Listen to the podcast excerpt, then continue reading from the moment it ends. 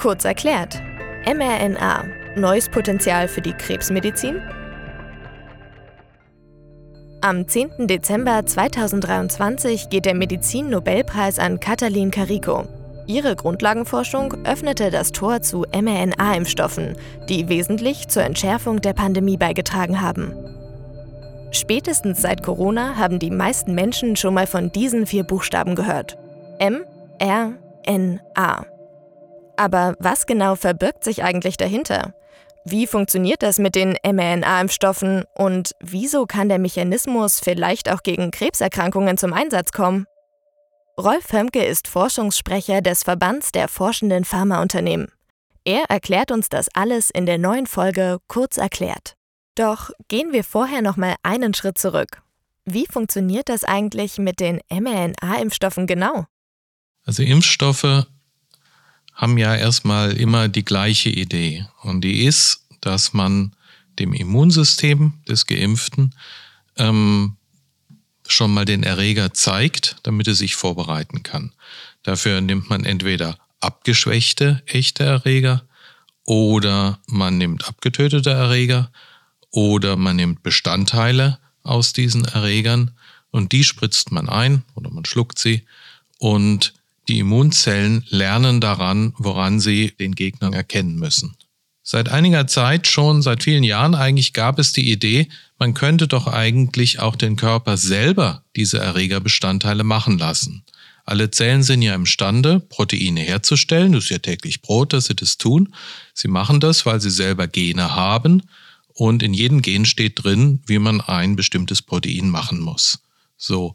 Ähm, damit dieses Protein entsteht, wird so ein Gen dann erstmal abgeschrieben und da sind wir dann schon bei der Messenger-RNA. Das ist nämlich eine Abschrift von einem Gen und anhand dieser Abschrift stellt die Zelle dann so ein Protein her.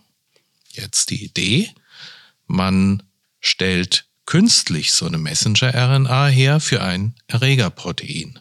So, und wenn man die spritzt, dann geht die in Zellen hinein im Körper und die Zellen fangen für eine kurze Zeit an, Erregerproteine zu machen. Das hört dann auch schnell wieder auf. Und dann sind die Erregerproteine da und das Immunsystem lernt daran, wie es vorher auch an den anderen gelernt hat, den, äh, sich auf den Erreger vorzubereiten. Das ist ja ein spannendes Prinzip.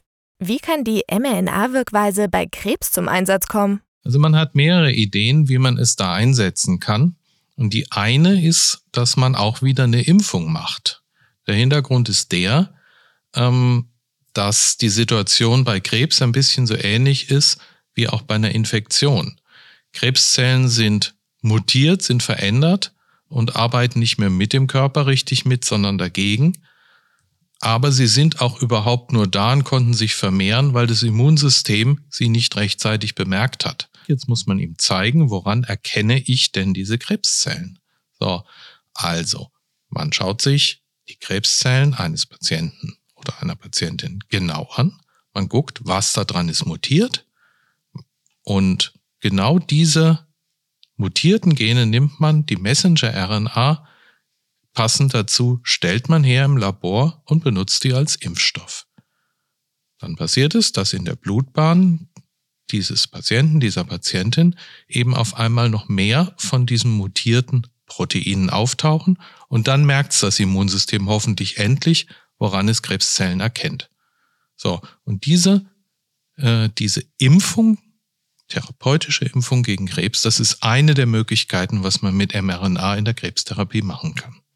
Es gibt noch eine andere Idee, und da stellt man im Labor mRNA her, mit der Zellen einen Botenstoff machen können, der Immunzellen anlockt. So. Und diese mRNA, die spritzt man direkt in den Tumor, in den Knoten sozusagen bei einem Tumor hinein. Dann nehmen die Tumorzellen diese Messenger-RNA auf und fangen plötzlich an, diesen Botenstoff herzustellen. Und der verbreitet sich natürlich um diesen Tumor herum und die ganzen Immunzellen kommen gehen an den Tumor ran und wenn alles gut geht, dann fangen sie an, eben diesen Tumor auch massiv zu bekämpfen. Das ist eine weitere Idee, die man auch jetzt angefangen hat, in Studien tatsächlich mit äh, Patientinnen und Patienten zu erproben. Für welche Krebsarten eignen sich die mRNA-Methoden? Also grundsätzlich sind das Methoden, die man für viele verschiedene Krebsarten einsetzen könnte. Man muss es aber eben jedes Mal wieder einzeln für jede neue Tumorart ausprobieren. Also diese zweite Methode funktioniert natürlich nur dann, wenn Sie irgendwo einen äh, Krebs haben, der wirklich diese Krebsknoten macht. Also solide Tumore, sagen die Mediziner dazu. Also das könnte sowas sein wie Brustkrebs oder Prostatakrebs äh, oder Darmkrebs oder Lungenkrebs, sowas.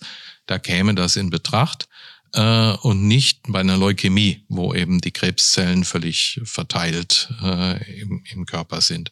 So, und diese erste Methode kommt grundsätzlich äh, überall in Betracht, wo eben äh, bei Krebs die Mutationen auch zu deutlichen Veränderungen führen an einzelnen Proteinen dazu kommt. Es hat sich jetzt schon gezeigt, ähm, am besten ist es, wenn man so eine Therapie eben mit anderen kombiniert. Momentan werden diese Medikamente noch intensiv erforscht.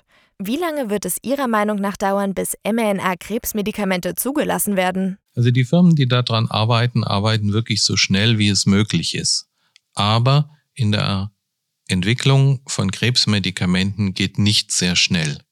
Das liegt einfach daran, dass eine Krebstherapie ja nicht nur für den Moment die Krebszellen in Schach halten oder beseitigen soll, sondern das soll ja eine Therapie sein, die dann wirklich Monate oder idealerweise jahrelang dafür sorgt, dass eben ähm, der Krebs keine Gefahr mehr ist. So, das bedeutet aber, wenn man diese Medikamente erprobt, dann muss man auch entsprechend Monate und Jahre nachbeobachten, um zu sehen, wie viel diese Medikamente eigentlich leisten und bei wie vielen Leuten es eben entsprechend überhaupt anspricht.